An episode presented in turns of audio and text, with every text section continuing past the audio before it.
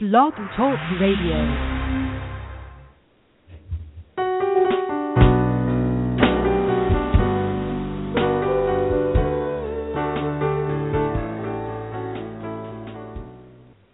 Hi, I'm author and publisher Traci L. Slatton.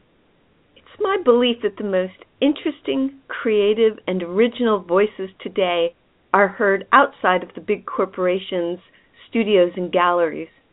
Individuals of courage, inspiration, and vision are seizing the opportunities to create and promote their art themselves. I'm here to support them and to bring their stories to you. On this show, I'll interview independent artists of all kinds, unusual thinkers, and even some healers about their process. How do they do it? How do they start with an idea and bring it to life in the world? This show intends to illuminate the journey. Feel free to call in to 516 453 6052 with questions or live chat with me at blogtalkradio.com slash independent artists thinkers. Great to have you with us.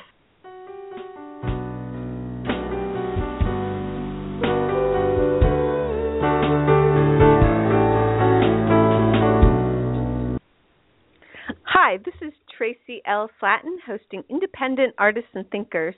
I'm so happy to welcome you to the show. We have a great show lined up for you today. And I'm also very grateful and humbled that so many people are listening to this show both live and in the archives. I created the show to support those brave souls who are operating outside the structures of the big established corporations. As the intro to the show says, I intend to illuminate the unusual journey and to bring it to you. I'm interested in alternatives to conventional thinking and conventional answers. I'm interested in creativity, fresh ideas, unusual perspectives, and originality, and this show aims to bring you models of people who embody those qualities. Remember, there are always people who believe in the old guard, people who will say no to you, people who are invested in the system and the status quo. You don't have to buy their shtick. The system is always wrong. And here on the show, we'll, you'll hear people who are inventing their own systems. Please do call in with questions or comments to 516 453 6052. You can also live chat me at blogtalkradio.com slash independent artist thinkers. Um, and I'm on. The flash the uh, the live chat is open right now. Email me in between shows if you'd like to suggest a guest or have me ask questions of a particular guest that you know is coming on. You can reach me at tracy at tracylslatton.com, and that's Traci spelled T R A C I. In the coming weeks, some great guests are coming on. On Thursday, August 27th, next week, we're airing a Highlights of Independent Artists and Thinkers show. I have to say that every single one of my guests has been absolutely wonderful, and it was really hard to choose just a few clips to, to fit within a one hour slot. I'll be airing other highlights episodes so that we can really hear from everyone. But next week, you'll hear some clips from healer and author Dr. Jane Eli, master sculptor Sabin Howard, editor in chief of Fine Arts Connoisseur magazine Peter Trippi, psychiatrist Dr. Bill Burnett, actor and producer Alexis Suarez, educational entrepreneur Tracy Gray, modern day troubadour Gideon Irving, opera star Elizabeth DeShong, ethicist Dr. Bruce Cole, and author and psychotherapist Dave Richo. Then on Thursday, September 3rd at 1 p.m., foundress and artist Insun Kim will be on talking about art and the life of metal. And she is a foundress. I looked up the word in the dictionary. She's a woman who is the proprietor of her own foundry. How cool is that? She's also a sculptor. On Thursday, September 10th at 1 p.m., Dan Booth Cohen and Emily Volden will talk about the human heart as a catalyst to creativity. They'll also discuss the ancestral dimensions of, co- of consciousness. Very fascinating. On Thursday, September 17th at 1 p.m., author, astrologer, and teacher Lynn Bell will talk about the archetypes and mythology of our horoscopes. Fascinating. So tune in and keep checking the website independentartistthinkers.com and the Blog Talk Radio page to find out who will be on the show. I am so delighted today, so happy to have a wonderful guest, author Joyce Strand. Joyce T. Strand is the independently published author of five whodunit mysteries. Her newest novel, The Judge's Story, published June 23, 2015, is a historical mystery set in a small California town, Ventura, in 1939, and it features a California Superior Court judge. Her most recent contemporary novel, Hilltop Sunset, is the first of a trio featuring protagonist Bryn Bancroft, a corporate executive transitioning to winemaker. Bryn Bancroft is a minor character in Strand's novels On Message, Open Meetings, and Fair Disclosure. Three mysteries solved by Gillian Hillcrest, a publicist whose boss was Chief Financial Officer Bryn Bancroft. So that's cool when characters recur. I always like that. Much like her protagonist Gillian Hillcrest, Strand headed corporate communications at several biotech and high tech companies in California's Silicon Valley for more than 25 years. Today, in addition to creating mysteries, Strand writes and publishes a blog, Strand Simply Tips, is a writer for regional wine mag- for regional wine magazine, and is working on the second Bryn Bancroft mystery to be published in November 2015. Strand lives with her two cats and collection of cow statuary in Southern California, and she seeks out and attends as many Broadway musicals and other stage plays as she can. She has a PhD from George Washington University, Washington, D.C., and a BA from Dickinson College in Carlisle, Pennsylvania. You can find out more about Joyce at joycestrand.com and at Strand Simply Tips at blogspot, blogspot.com, and we'll mention more about those websites um, in a few minutes. Joyce, welcome. Thank you so much for being on the show. Thank you very much for having me. It's it's exciting to be on radio. Well, I'm delighted you agreed to be on the show, and I just want to start off by telling listeners how I met you, which is that um, on a previous book blog tour, we were put in contact, and you really helped me promote my book, Broken. Um, yes, and let me. I, I suppose now is as good a time as any to just talk about my blog. Um, I, I started it uh, early on as um, a way to promote other authors, uh, and because it is as an independent author, it's somewhat can be difficult to get publicity and so it seemed like a good way, uh, given my background and and understanding of of how to do quote a newsletter, which is what a blog really is in many ways. Uh, I felt that I could contribute there, and it started out a little slowly, but it has certainly taken on, and I, I just find it very rewarding and kind of a payback for all the help I got along the way uh, to, in particular, feature authors. Now, I do I do occasionally uh, include other tips, but mostly it, it's to promote authors.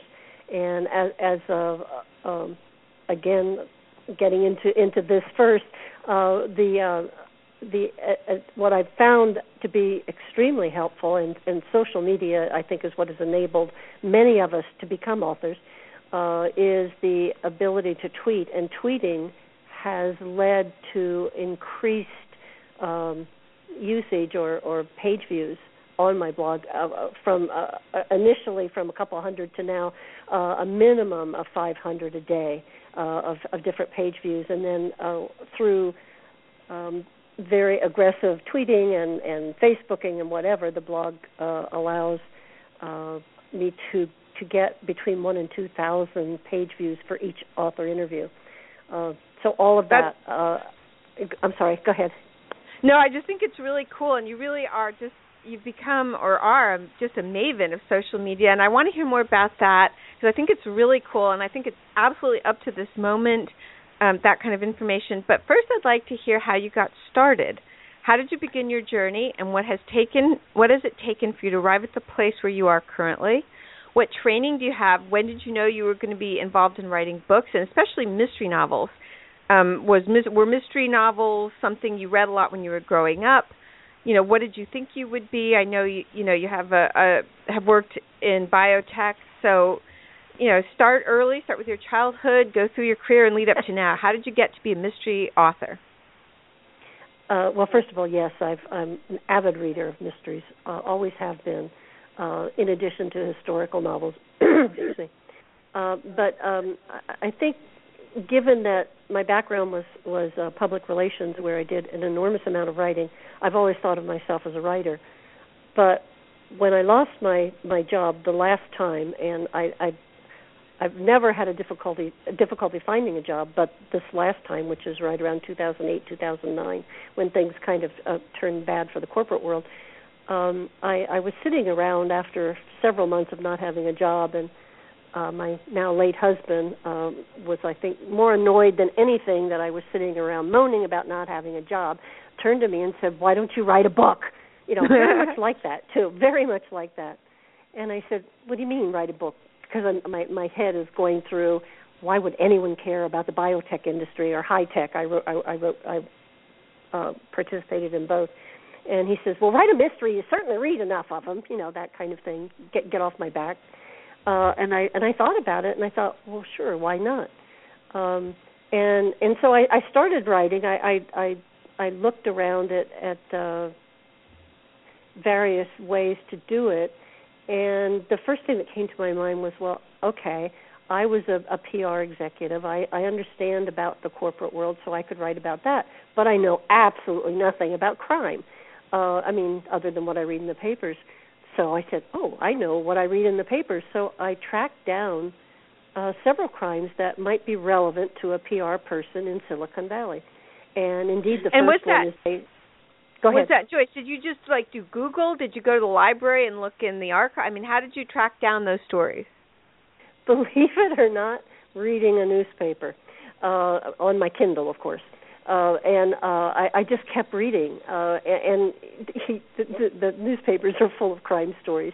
And the one I settled on for the um, for the very first novel uh, dealt with a retired uh, biotech executive who uh, the police found murdered in his apartment down where I live, near where I live in La Jolla, actually, um, which is near San Diego, and he'd been murdered. And it turned out that um, he was murdered by a are you ready for this? A CPA who was working with him, and I, I mean, it just couldn't have been more perfect for a public relations person uh, who did investor relations. So, so that kind of formed the crux of of the first book. And then it well, what was the name of the first book? On message. Mm, on message. And again, on message, remembering that I'm a public relations person, and on message is um, uh, certainly vernacular for the, the, the public relations industry, which is you know keeping on message when you when you talk to the media or staying on message when you uh, when you're doing a speech. Um, so that's that's kind of uh, the tie-in. And my my public relations person. Uh, well, there's several murders. Two murders occur, and they connect her to this person, and, and that, that's how I involved public, the the corporate world of public relations to the world of crime. Uh, I did, however, of course, um, uh, I can get into this a little bit later too. How I make it credible. I, I, I did I did do a, a significant amount of research around police procedure, etc. But the the core of it came from from there. Now, writing it then was the first step, um, and I felt sort of comfortable doing that because I've been writing all my life. But uh, I wasn't quite sure. Well, what do you do after you write a book? You know, how does it get out there? Uh, and quite frankly, well, wait, when I, I want to go back.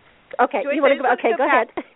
I want to get back to the police procedural part. I mean, how did you do that mm-hmm. research? Did you go talk to some cops you know? I mean, what That's did you exactly do? right. I uh, actually I I have um I in fact I still talk to them. Uh several uh retired policemen from uh, the Silicon Valley area and also uh uh I was given a connection to one in Las Vegas I also have a retired FBI agent that I talk to uh, and ask questions. And for all of my for all of my books, they they are like the the core group uh, that that makes sure that I don't say anything stupid. Now, in addition to that, though, I, I definitely Google uh, like like a minor thing. Uh, San Francisco, which is where the first book takes place, largely in San Francisco uh, the police there, uh, the homicide detectives are known as inspectors as opposed huh. to detectives. And that was just a little. That I just picked that up from the. Why is that? Uh, Do you know? Haven't a clue. Which would make an interesting little side side tip for the next book. You know, why are you why why do they call you inspectors? My my my uh policeman that I use who was from San Jose offered the explanation is because San Francisco likes to do everything different. Now I think that's I think that's a little snide, but but I mean I but but indeed, and you know what else? I've noticed that on any any thrillers or cop shows on TV, uh, if you watch and listen, whenever they talk about um, police in San Francisco, the detective is always called an inspector. Ah. So, anyway, that was just a minor thing. I mean, there were lot, lots of other things that I discovered, but but credibility and and I, I tend to write from more of a realistic than a than than a romantic um, perspective, and so I mean that might be my PR background, but I I, I did everything I could to assure that the the book was anchored in um, as accurate a police procedure and other uh, areas. And I felt comfortable, of course, talking about public relations and, and companies because I'd been involved with them for for 25 years. But um, but the other things I, I just did a lot of research for and talked to people and uh, and I recommend anyone who's who's writing. Uh, I, I think it really helps to have people to talk to to tell you. Uh, no, you wouldn't do that. No, police wouldn't do that. That would be silly. You know. And, mm-hmm. uh, I think I think for the second one, for example, I um What's the second book's name? I'm trying the second one is Open Meetings. Actually it was the third book, Fair Disclosure. Uh I had I had a, a, a crime occur inside a movie or inside a, a theater, uh a, a live theater and mm-hmm. I wasn't sure what the procedure would be. Would the police keep them there and keep the entire audience there and interview all of them or whatever? And I I checked with them and and they said absolutely they would, and and they would get everyone's name and so I just followed that. I mean they were just simple things, but you want them to be as accurate as possible. Uh, yeah, verisimilitude is really important when you're writing a novel. Yes, I think so. I, yeah, so credibility was crucial. But but anyway, so um, so, so, so that's kid, the right. As Go a ahead. kid, did, you were reading a lot of mysteries. Who were some of your oh, favorites? Yeah. Well, of course, starting out early with Nancy Drew and um the Hardy Boys. Um, of course. Uh, uh, I, um, I I'm showing my age probably, but no, I mean I, I I'm not from the 30s. Um, but uh uh, but anyway, then uh, I, I think uh, as a teenager, I was a huge Perry Mason fan, uh, and uh, oh, all of them. I, I, I, it just goes on and on. Uh, I'm trying to think of the early ones though. Agatha Christie. Oh, early.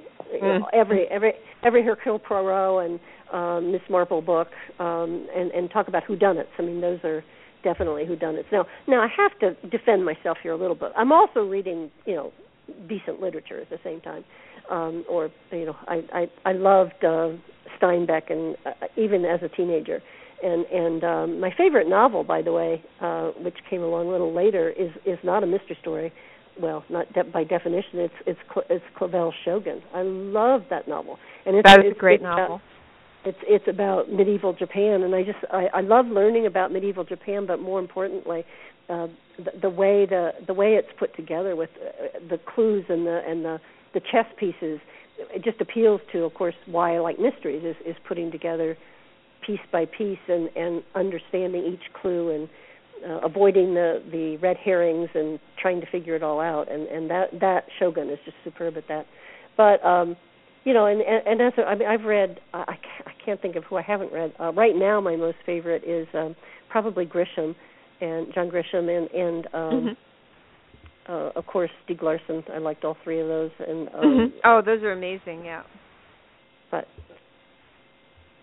so but anyway, you, um, really, as a kid, you really didn't think, oh, someday I'll write books. It was really it took your husband, you know, kind of snapping at you. That's correct. That that's absolutely correct. Now, I've always been a writer. Understand? You know, I, I, mm-hmm. I, mm-hmm. I that I mean, I preferred essay questions to multiple choice. I preferred um, I, I, I always did better on exams that required writing something as opposed to picking out the correct answers. Um, and um, so I, I and and, and the, my career choice really was based on on writing, um, on my writing abilities. So um, so writing was always in the back of my mind, but actually publishing a book, no, I did not dream of doing that. Um, but I sure welcomed it when when the suggestion was made. It was like um I felt like, yeah, why I can do that, you know, it was like, sure, that'd be fun. And I have and it has been. I, I have really enjoyed it. I've learned an enormous amount. Uh, which might be a good segue into okay, I knew I, I, I felt comfortable writing, but what's next? and that was right. that's right. I have that, a question. Okay, you one said, more question. Okay, go ahead. you you sent me a question. Why did you choose to go independent rather than traditional? You want to talk about that's, that now? That's that's where I was headed. the the business side of it. I I I I hadn't a clue, right? Um someone said, "Well, what's your ISBN number?" and I went, "Huh?" Um, you know, it was like that kind of ignorance in terms of the publishing industry. So um, I did what any good student of whatever would do. I went to a conference, and fortunately, um, the La Jolla Writers Conference uh, was the right one to go to because they had a mixture of um, uh, I guess classes on or, or seminars on the business side versus the writing side. And of course, I I wanted I I knew how to write. Right, that's the other the other kind of um, mistaken thought I had in the back of my head was since I since I've been writing all these papers and in nonfiction and uh, doing pub press releases, I knew how to write fiction. That, but we'll we'll we'll get back to that. Okay. But at any rate, I, I focused on the business side at this particular seminar or conference, uh, which was at a beautiful setting, by the way, by the ocean.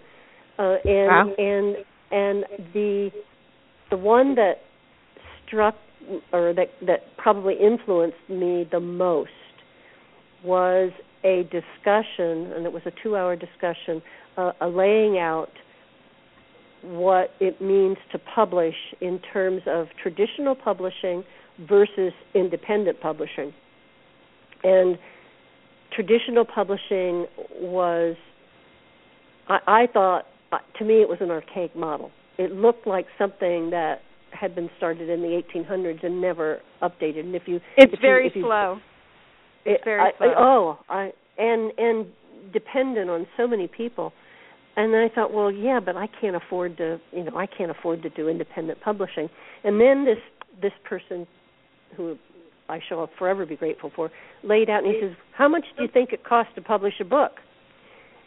And he was head of the conference, by the way, and they do um, uh, marketing of books in in this area.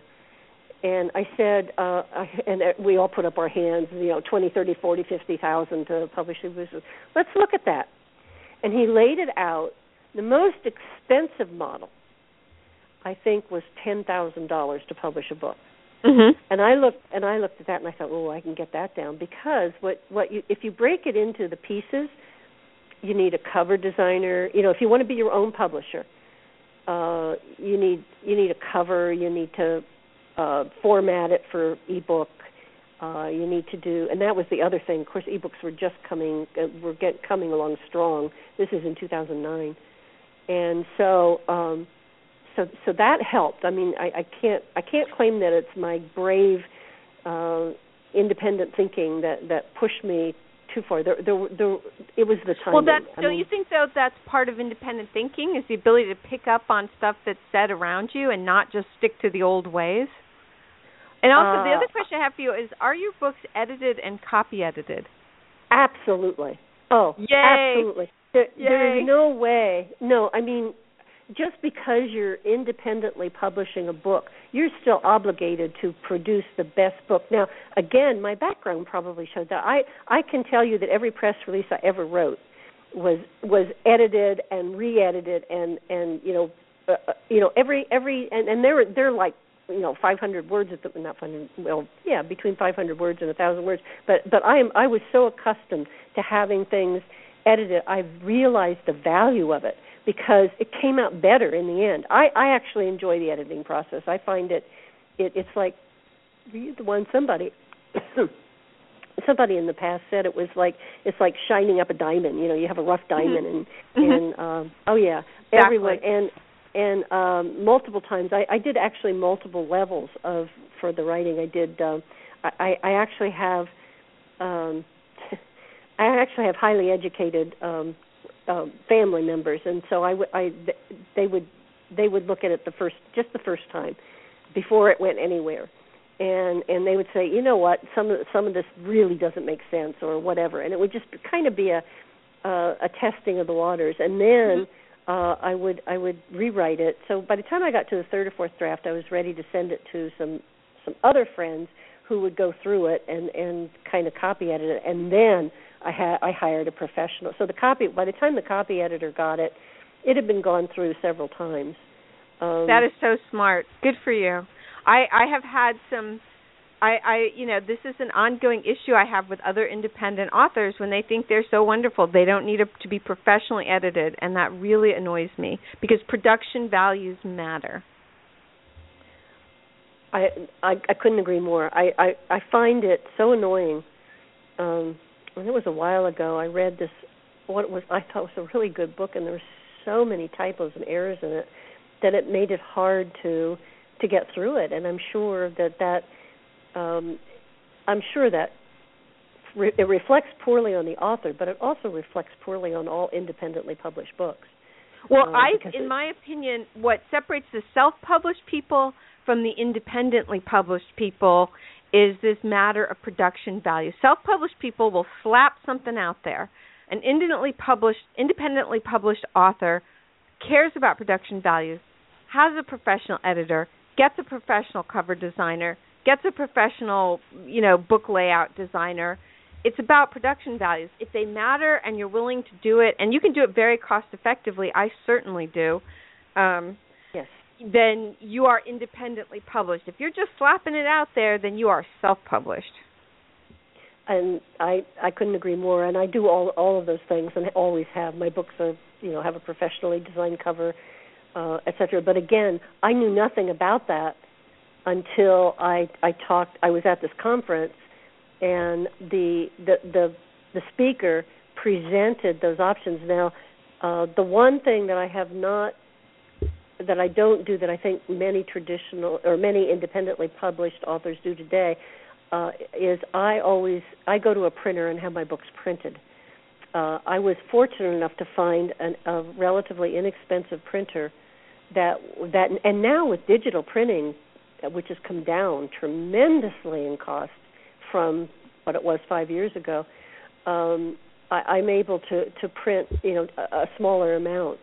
Uh, so you don't but, go, uh, you don't have I don't do, Lightning Source or anything. That's correct. I don't do print and demand. That's correct. Okay. I, I print my own, which means I have a bunch in my garage. I admit it. I admit it. Well, who who mails uh, them out? Who does fulfillment? Uh, well, fulfillment I do through Amazon. Yeah, I do send. I, so I ship them a quantity of books, and then I also have um, my local an, uh, a plug for independent bookstores.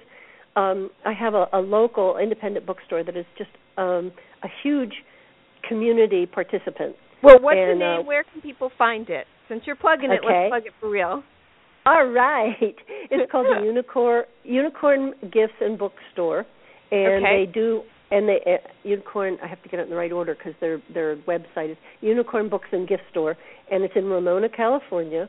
And they ship. They they they have the they have signed copies of my print books, which all of them, and they they are happy to ship them.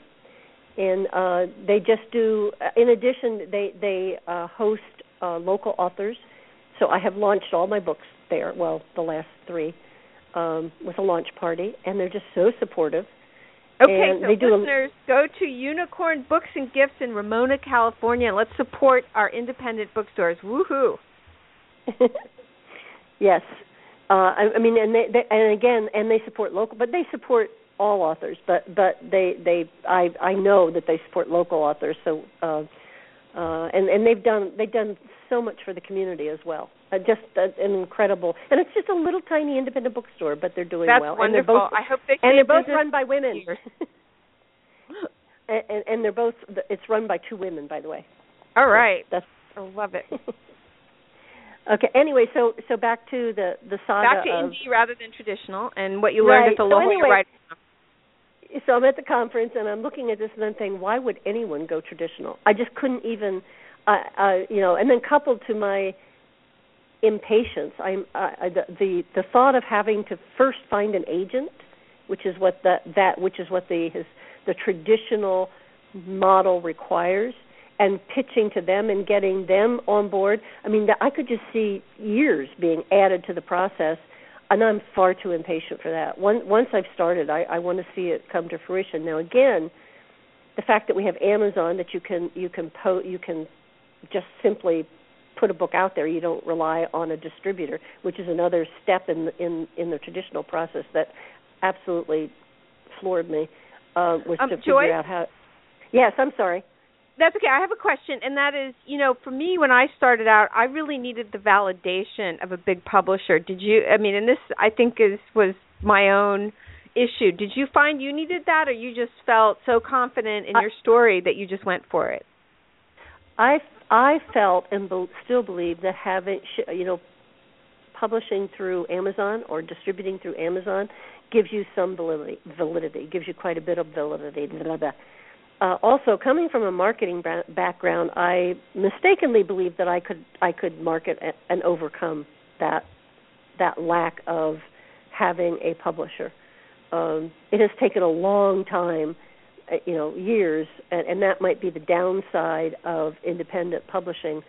Uh, although there are so many upsides that I I don't even think of it as a downside. Uh, because remember, I came from a marketing background. Um, and a marketing career and so I was sure I could overcome all that and I also thought that by by distributing through Amazon I also distribute through Barnes and Noble by the way through their website mm-hmm. um and I thought by distributing through those two that I would be able to overcome that that desire for a lot of people to to see people who have mm-hmm. been published by a now I also I'm not sure that today now five years ago might be different. I'm not sure today that if a book has got a good cover, uh, looks good, looks professional, I don't know if people care anymore um, because there's so many independently published books out there. Well, as long as it looks. The other thing that I did, by the way, at the time, thinking that it might help, was I um, I did set up my own publishing company. Uh, and I, I chose my my grandmother's maiden's names maiden names as the name of the of the publishing company, so and, what is it? Uh, What's the name? it's called McClone and Schmelz.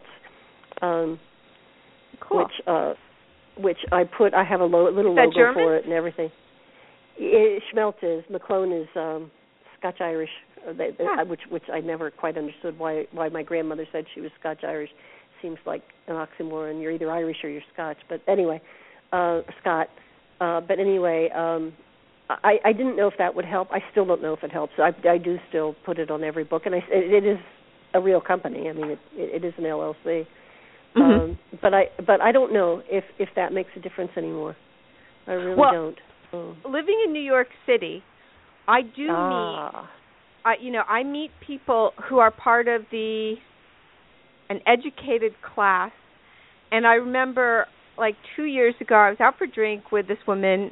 Um, she made a pass past my husband, so I can't really say she's a friend, but this is before I knew she'd made a pass. Uh, you know, he or actually he sort of told me as I was heading out, and he had not reciprocated. But I was like, now you're telling me I'm going to have a drink with her.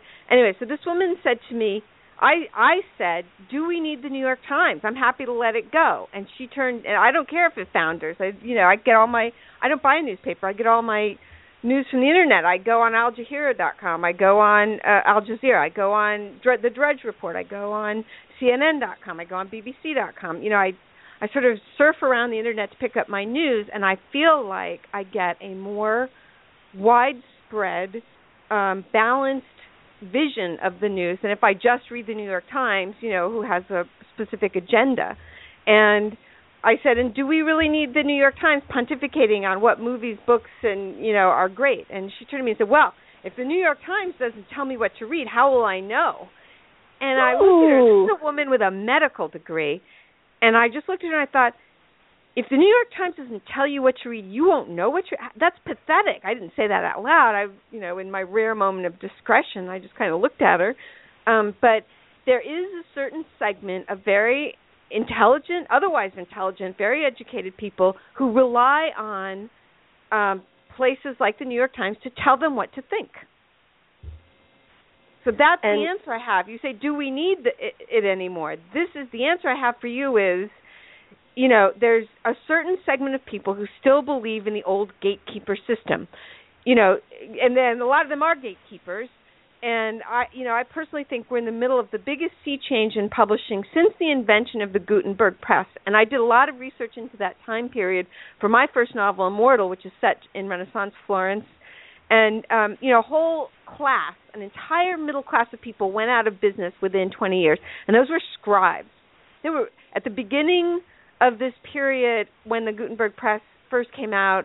People said, "Oh, educated men will never go with you know these coarse crude printed books and the scribes will always have work well at the end of 20 years there were very few scribes left in business and i feel like we're kind of in that but boy that gatekeeper system where you get an agent the agent finds you a publisher the publisher bestows their seal of approval on your book and publishes it if you're really lucky the new york times you know, and if your book is, a, you know, to the left of Karl Marx, then the New York Times will approve it, and then you're like a wonderful literature writer and you know the gatekeepers are dying hard they are not going gently into that good night and they are fed by this this group of people who are very educated who think they have to be told what to read and I'm ranting. I, I'm done ranting. No, I, no, I absolutely agree with you, and I, I recognize what you say is true. Just an aside about the New York Times, which I adore, but but I but uh, when I did my doctoral dissertation which was about elections in Brazil under a, an authoritarian system, the the New York Times did a terrible job covering it. It was totally inaccurate. So I learned very quickly that even my favorite newspaper did not always print. They might have printed all the news that was fit to print, but not accurately. But anyway, uh, I, and I love the New York Times. However, I know that I am not going to reach those people. I I don't try to market to them. I tried. I I I definitely segment and and and I I look for the people that are gonna not care um, about who who it's. I mean, I, I can't imagine that someone who is accustomed to reading the top ten books in the New York Times list would necessarily turn to my books to read them. I I, I can't. I so so I look for the people, uh, and and quite frankly, I my um, because of my own background and because of the people I think I use to to to look at my books. I, I am looking for educated people, but there are a lot of people out there who do not rely on the New York Times, who are doing just like you and your husband, looking through other. I, I have friends that don't even that don't even look at a newspaper um ever. No, I, I mean, don't look at a newspaper. I'm online. I'm ex- online exactly. on 20 different websites you know, there's just so much that the New York Times won't report and uh, just won't, or, and gets wrong, gets inaccurate. But if I go and sample, you know, 20 different websites with 20 different biases, I can get, I can make up my own my own mind as to what's really happening by kind of comparing because. You know, Fox News is going to present it their way, CNN is going to present it their way, BBC is going to say something else, but in between all those, there's some kind of truth. Absolutely, I, I or, totally or maybe agree not with true. There's something I, more accurate. And and even now, and even with all that, I still am suspicious of almost any news I get. Um, you know, I mean, I come from the industry. I know, I know how people. I mean, I know how we put it out. Uh, Everything is fun. And, I, and I, by the way, I have a similar feeling to Wall Street. I have a similar feeling. I, I just, I, um, um, but but that's another story. But what I'm trying to say is that for marketing my book, I rely on social media uh, and I re- uh, to to try to reach the people that are going to be different and not worry about whether it's on the New York Times best-selling list. Uh, and I and I, I I I look for people who like to read mysteries who don't care if it's uh, you know a, a major writer. Uh, would I would I welcome uh, being listed as a best as a New York Times author? Sure, but you know what? They don't even review independent books unless they've started recently and I find that a bit snobbish, quite frankly. Um, so I, I, you know, I, I again, I focus on trying to find the readers that don't care about that, about tradition, about whether a book is traditionally published. And believe me, there are lots of them out there. Um, and and so it's, it's not as. Go ahead. I, I could. I, I you have so much to say about this whole process, and I find it fascinating. I really want to hear about your information about social media, but let's do a few minutes right now. Tell us about your t- your books. Um, tell us about the judge's story. That has a fantastic cover, by the way. I really love that. So, um, what's the genre of the judge's story? And you typically write current day mysteries. So, what inspired you to write a book set in 1939? So, you know, let's let's talk a little bit about your books and start with the judge's story because I want listeners to know, you know, about your books. Thank you. That's very nice. Although I could rant with you about the traditional publishing industry. Um, uh, the judge's story came about. I mean, I, I set out to write current day mysteries. Obviously, the the first three being about Silicon Valley, and and then the the fourth one being a spinoff from that, and wine country. No question about it, and I intend to continue. However, one day, uh, I was having lunch with a friend of mine, uh, who actually had been my boss at, at one of my former companies, and he said, "We just found a a manuscript of my grandfather's in his attic, and I, uh, you know, he was he, he I, I had it he he had it bound for the the his family. I think he had 20 copies made. And he said, "You might be interested in it." My grandfather was a California Superior Court judge, and before that, before he became Superior Court judge and, and he wrote his memoir, um, he was a law partner to Erle Stanley Gardner.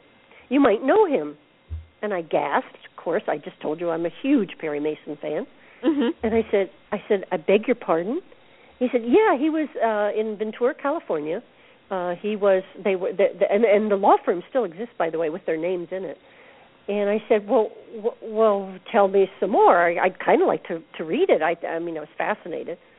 And it turns out that Erle Stanley Gardner had been partners with with this judge whose last name is Drapeau and had recommended to him because of his background that he should write his own autobiography, which he did. And I I read this and I got I was fascinated the the biography of this man.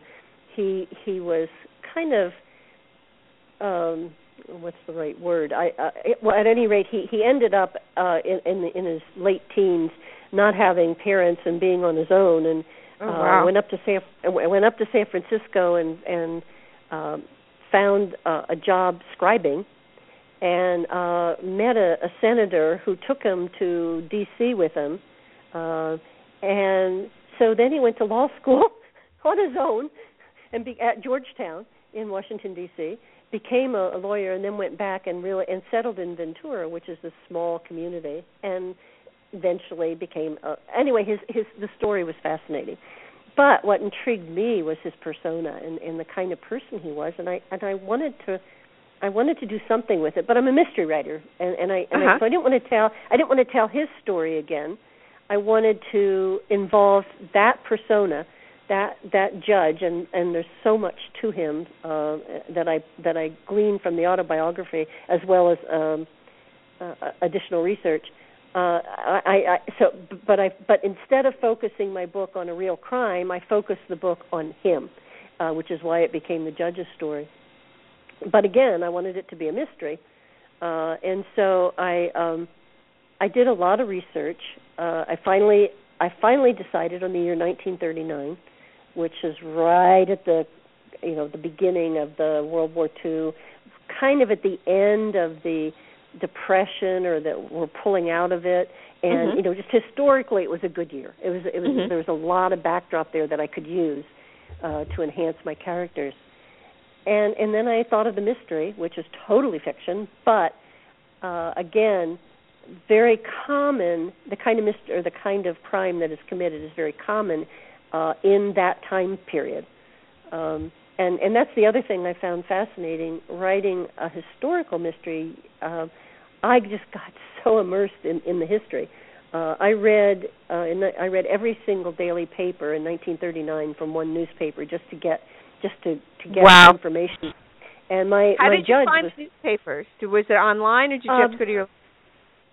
no, actually Ventura, for its even though it's a small community, um, has a museum, a very interesting museum, and they have a library, and the library uh, has everything on microfiche.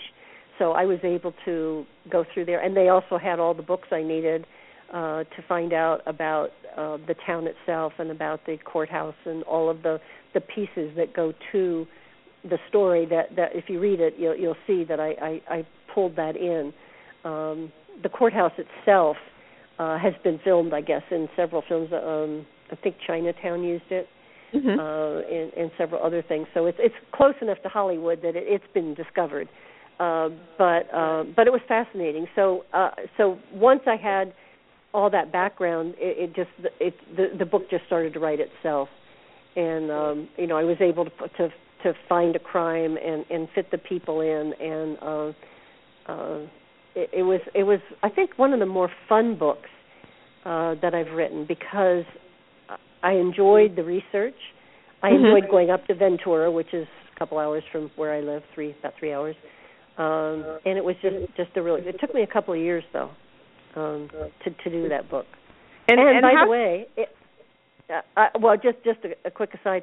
Um, I, I I've decided to to make it um, a series, not a series. Oh. That's the wrong word. Not a series, not a series. No, that's the wrong word. I I, I want to do another, several more historical, what I'm calling historical hero mysteries, because this particular judge just turned out to be a real hero for a lot of reasons. And I've now I'm now looking at doing another one uh, with a female reporter uh, at the turn of well in the early 1900s who did some interesting things. And uh, and and then I um, I haven't come up with a third one, but but but I just found it interesting to look at someone who was you know not not real famous mm-hmm. but in his own right made a difference. And um and and so so put, let me ask you that, did you did you write the judge's story to entertain or to deliver a message or to educate? Because i'm hearing a lot of both in just your what you're talking about. No i absolutely wrote it to entertain. The the everything that came out of the story came from the characters i mean they they're so pushy um, and my characters, um, the judge himself, because I focused on his persona, had certain um, causes, if you will, and and uh, but but they aren't. I hope they're not too heavy-handed. They weren't intended to be. It was intended to show him as the character, and uh, but I did not set out with that intent. I set out with the intent to write a, a fun mystery uh, with the judge as the protagonist, which doesn't happen very often, I'm told. Um, mm-hmm. You don't often have a judge, judge as a protagonist. It's a little tricky. There are some issues involved there, and um, but uh, but yes, it did come out that um, because of his beliefs and backgrounds, uh, you know that that he would that he mentions, and and and it it drives the action of the mm-hmm. plot. Uh, but but it was not intended to be uh, uh, educational or uh, e- even even history is just there because it drives it drives the plot to uh, and the people and the characters. Uh, so, but it was so being true to your characters is really what's most important to you. Exactly. Exactly. And how do you create characters? How do you ca- create characters that your readers care about? And was it more difficult to create characters who lived in 1939? uh, and that um, it was uh, it was different. I don't know if it was more difficult, uh, but but what you have to do is imagine um, no cell phones, uh, a lot of poverty, uh, a rural community.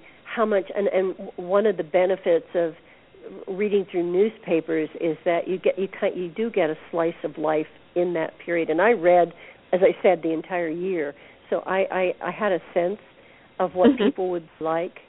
Um, there's a boys club that gets created in, or is created in my book. There really was a boys club. Uh, there's uh, in, in Ventura, uh, and and uh, I the, the boys that I created were were parts of, of characters that I that I read about, and um, there was also a um, one of the sub characters who who had a tendency to take over the book was a teenager, a precocious 16 year old who um, went to a writers club that was mm-hmm. uh, to, to present her book, and that was real. Uh, and, and her character um, pulled out of, of being that precocious teenager. Uh, and you know the the characters are still they still have um, the same emotions, the same you know as we do today. Mm-hmm. Uh, but but they were couched in, and this is this is where setting really helped to create the characters. I mean, obviously people were concerned about war. Uh right. so they would talk about that or they and they were concerned about crime. There was a lot of um boys crime gangs in in this period this time period. And so th- that played a role in in discussions. Uh and so the characters were really formed by the setting and um which is I don't know how you would do as as something set in a different time period other than to to really get into the history and, and understand what was going on. But setting did help to drive the characters, no doubt about it. And how do you create characters that your readers care about? Um, well, they're certainly not perfect. Mm-hmm. Um, even the judge did some things that you know uh, are human. Uh, the judge, um, I love villains.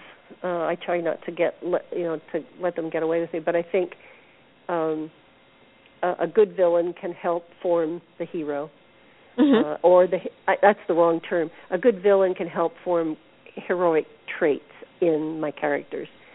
Uh, so, uh, but but I think not having them be perfect is is very important. You don't want. I mean, no one's perfect, so so it's hard to relate to someone who's perfect. Um, those are probably the main things. Mhm. Uh, I certainly, I, again, I certainly think setting can help you do that, and and uh, having a boy who has um, is is in a setting that is less than perfect, uh, and, and in fact can be, um, well, downright nasty. Uh, Mhm. and, and you look at you look at how he he survives that and what he does to get out of that.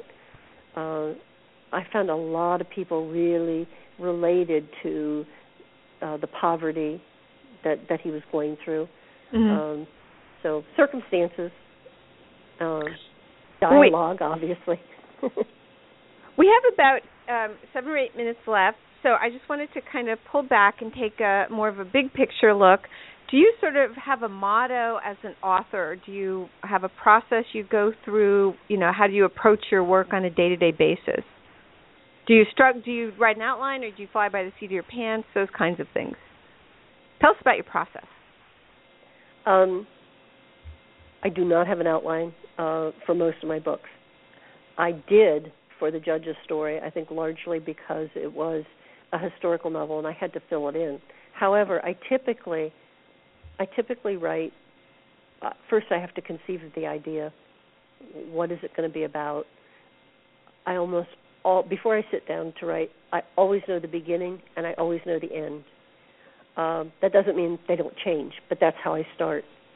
Um, I've learned a lot about mystery writing over the years, uh, and uh, I I find that I, I I'm well I'm a little bit better able to to start a book, but I but again know I know the crime, I know where I'm headed.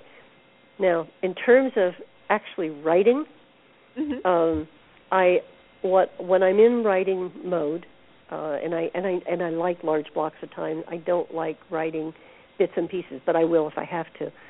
I set a goal, and um, it's either three or five thousand words a day, depending on my my mood. Wow. And and then I and then I just write.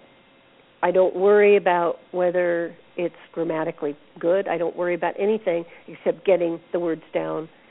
I was going to say on paper, but I haven't used paper in years on my Mhm. computer. And uh and then uh and then I just keep I, I it's just one of those just do it.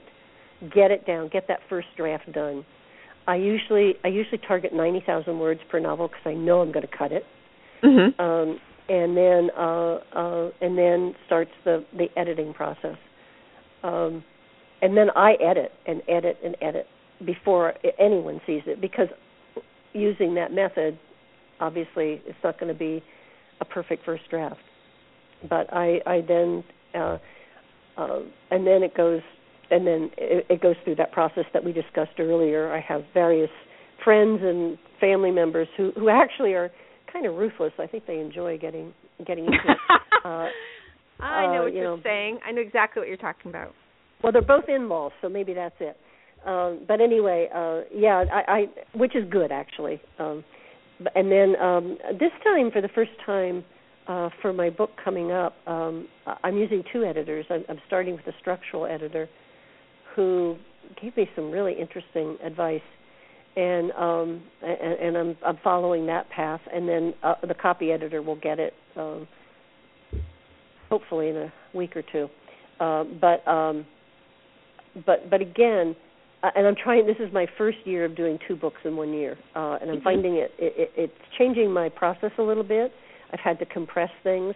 I don't have all that time to to write that I used to, uh, and I'm not. I think that's probably a good thing because uh, sometimes when I'm pushed a little bit, uh, the writing's a little bit better. But but basically, no outline, but a pretty good idea of, of where I'm headed but the characters do lead me a little bit uh and i mm-hmm. always oh, oh, one thing i forgot to mention i always write out who the I, I do like little bios of the of the characters before i get started so yep. i know kind of so i know kind of who they are and uh how they're going to react and that helps a lot in in the in the writing process um every once in a while a character will pop up that i i didn't do that for and and i might integrate them but on the whole i i, I keep to them but i have you know, and then and then since I write a series, uh, the the first three, Jillian Hillcrest, some some there were repeat characters, so I had to keep a running log, or I would say something in one book that was different from another. Right, um, right. You don't so. want to contradict yourself. So we we have about three minutes left. So tell us um, some some fun facts. What's I know you write about wine. So what's your favorite wine? Oh, I'm a red wine drinker, and my favorite is Cabernet, and everybody in the valley here knows it. Um, they're always uh, well. Ramona is an up and coming uh, plug. Uh, Ramona is an up and coming uh, wine producing industry. We now have about 30 wine tasting um, uh, wineries in the area, and uh, the area is and Ramona is near San Diego, California, and uh, you can you can visit the wineries on the weekends. We're still small enough, and we're going through harvest right now but but they they are uh, particularly good at at red wines, and the climate is very similar to Tuscany. So oh, uh, cool. right now the right now they're yeah cool at night, hot in the day, uh, and uh, Sangiovese is one of their one of their better wines. But uh, it's been fun being part of that. I'm kind of I I'm kind of like a voyeur, and they, they let me write about them and uh, participate. But they do know that I'm a cab cab drinker, and it's the Ramona Valley AVA for those of you who mm-hmm. Uh, and, uh, All right, just, tell us about your website. Tell us where people can find you. Websites, Twitter handles, Facebook. How can people contact you? Where? Tell us about. You know, make sure you say them and spell them so my listeners can find you. Okay, you can find everything on my web page, which is joycestrand.com, and that's J O Y C E S T R A N D.com. I am on Facebook, uh, and on Facebook it's Joyce T. Strand Author, so all one word. It's facebook.com, Joyce T. Strand, author, all one word. Uh, you can find my books, uh, paperback and ebook, on Amazon.com, Joyce T. Strand again, or on Barnes and Noble for ebooks, uh, and at the Unicorn Bookstore. And all of these links are on my webpage. I also have a blog, uh, as um, Traci mentioned early on, which are uh, n- not about me. My blog is about other people, um, and um, including uh, a lot of author interviews, which I adore doing. And I'm on Goodreads, of course. Um, so uh, all of those, I think those are all my. Li- oh, and um, Twitter link, and I uh, I invite you to follow me. I'm at Joyce T Strand. So. Um, so my listeners can go to joycestrand.com and um, and Twitter. And Joyce, thank you for being on. I really appreciate you've been amazing, and you had so much to say. I feel like we just barely scratched the surface of talking about your book. So thank you for being on. Uh, my pleasure, and I'm always happy to talk about my books. Thanks, and thank Joyce. you for the opportunity. Oh, of course. Okay. So, to everyone who's listening, thanks so much for joining us. Please come back next week at our regular time, Thursday at 1 for a highlights show, and Thursday, September 3rd at 1 o'clock to hear Insum Kim, a foundress and sculptor, talk about art and the life of metal.